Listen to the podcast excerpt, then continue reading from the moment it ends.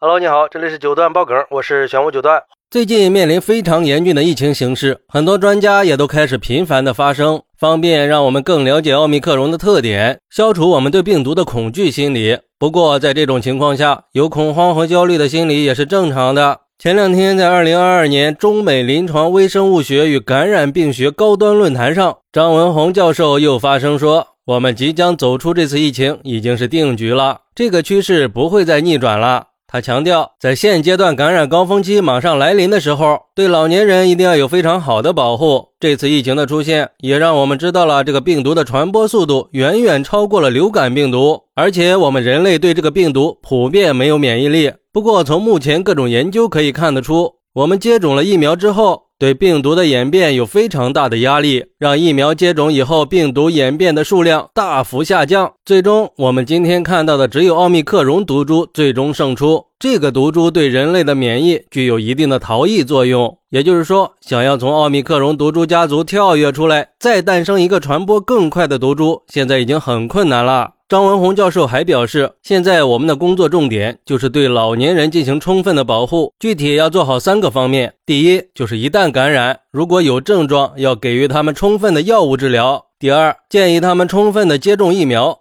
第三，在大流行期间，对他们形成一个反向的保护，避免病毒进入他们生活的空间。最近，我们已经看到越来越多的人感染病毒，有好多专家都感染过了。幸运的是，大多都是轻症和无症状。从上海的数据来看，奥密克戎毒株已经呈现出来显著的独立降低、传播隐匿、传播度广的趋势。上海已经进入快速感染、病例指数上升阶段。我们现在要做好这波疫情持续两到四个月，明年上半年才会慢慢走出疫情的准备。不过，对于这个说法，有网友就说了：“那一二线的大城市可能真的要等到四个月的时候，但是犄角旮旯的七八线小城市呢？四个月能够吗？”估计也只是理想的专家意见吧，具体的还要看实际情况，要考虑方方面面的因素，才能最终确定疫情结束的时间。要想全国从疫情的战斗里完全解放，估计大约在冬季了吧。毕竟子弹还是要飞一段时间的嘛。我们还是要理性的看待专家的意见，毕竟我们在不同的地区、不同的岗位、不同的层次，专家们所做出的判断是不全面和不严谨的。还有网友说，现在不做核酸了，谁知道哪个是感染者呀？再怎么乱窜，性质再恶劣也没有办法。就算现在还有少数的人去做核酸，但是排队做核酸本身的感染风险就很大，一排队就要等三四个小时，想想都可怕。只能说自己保护好自己吧，戴好口罩，做好自身防护措施。